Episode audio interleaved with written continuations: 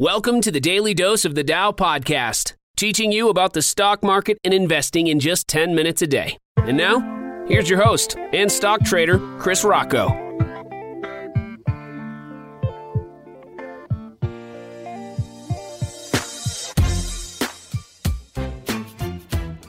Hey, what's going on, guys? And welcome to episode two of the Daily Dose of the Dow podcast. I hope that you enjoyed episode one of my podcast. I hope you understand a little bit more about me, about the podcast, and how we're going to operate. Um, but today, we're really going to dive into the market a little bit more. We're going to dive into a specific sector, and that sector is the electric vehicle sector. Um, and we really have a question of the day, kind of, and that question is whether or not the electric vehicle market is in a bubble. Um, There's a lot of arguments both ways, and I'll tell you what I'm thinking right off the bat. I think we are in a little bit of a bubble. Um, I don't think it's sustainable, and I don't think we can continue to grow at this pace because the pace we're going at is crazy. I'll share some numbers with you in a little bit, but the pace is unsustainable in my opinion. So really, is Tesla the only tried and true electric vehicle company at the moment? Uh, it's certainly... It certainly appears so. Uh, Tesla is the only one out of the group that is producing a profit. And um, now I am sad to say I don't own Tesla, so I'm not, I'm not uh, advertising Tesla. But Tesla is a very good company, and I'm sure it's here to stay. But the market as a whole is not sustainable. The the electric vehicle market as a whole, in my opinion, is not sustainable. But the electric revolution is certainly real, and the shift away from combustion engines is definitely accelerating. There's no doubt about that. And from a climate perspective, it's great that investors are allocating capital like this. You have an, an administration coming in, the Biden administration, that is definitely higher on the climate crisis than Trump was. It, I mean, the climate crisis is definitely going to be higher on the Biden administration's list than it was on the Trump administration's. And um, you even have uh, the Secretary of the Treasury, Janet Yellen, coming in and saying that she will prioritize climate health in the Treasury Department. I mean, prioritizing climate health in the Treasury Department, that's a pretty big statement. And it's definitely something that will bring a nice tailwind for E V companies. Um, that, and there's also other factors that have really driven these to crazy heights, these stocks to crazy heights. Um, the U S Federal Reserve cut interest rates to zero, which caused a speculative frenzy. You got bored millennials trading stocks at home on Robinhood, and they've really just caught the E V bug. And I did the other day, I'll, I'll fess up to it, I did buy into Fisker. I think Fisker is, it's, it's really only for a short-term trade. I'm not going to hold it for more than a month. I'm just thinking it got beat up, and it's a little... It's not um, – now, it is up one hundred percent for the year, but you got N I O that's up twelve hundred percent for the year, over twelve hundred percent, which is insane. So the electric vehicle companies certainly know how to market themselves to this crowd of millennials and um, people at home. Workhouse, uh, Workhorse Group says its delivery vans can be paired with a drone. And if you're like me, you like drones, you like tech and stuff like that. And um, – Electra Mechanica says their prospective car has three wheels, so that seems very futuristic and cool to me. It is pretty cool, and, and people want to invest in things that are cool, but a lot of times they don't put much thought into it, and they don't look at the financials of these companies, and um, that's what's going to happen. That's that's what I fear is going to happen. People are just investing off the idea. They're not looking at that, they're not looking at financials, and the valuations definitely look a little bubbly. It looks like the bubble will burst. I mean, uh, the bell cow of the group is definitely Tesla. Uh, Tesla's up about six hundred percent this year, year to date. And Tesla's market value soared past five hundred forty billion dollars this week, which is equivalent to two hundred fifty times its expected earnings this year, which means it's the tenth most valuable listed business, according to Bloomberg's data. Um...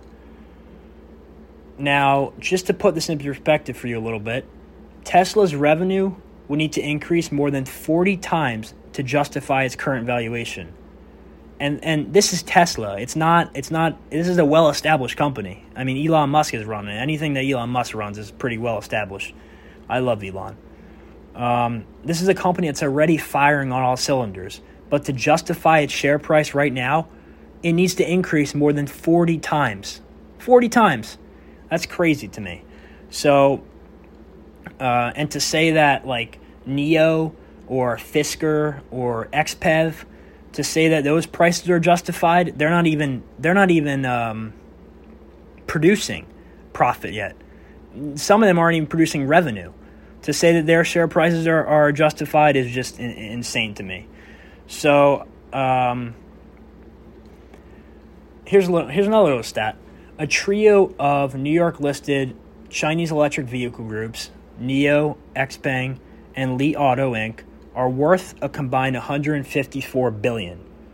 None of the three are profitable, and together they delivered fewer than thirty thousand vehicles during the most recent quarter, and that is just around one percent of Volkswagen car sales, car sales volumes for reference.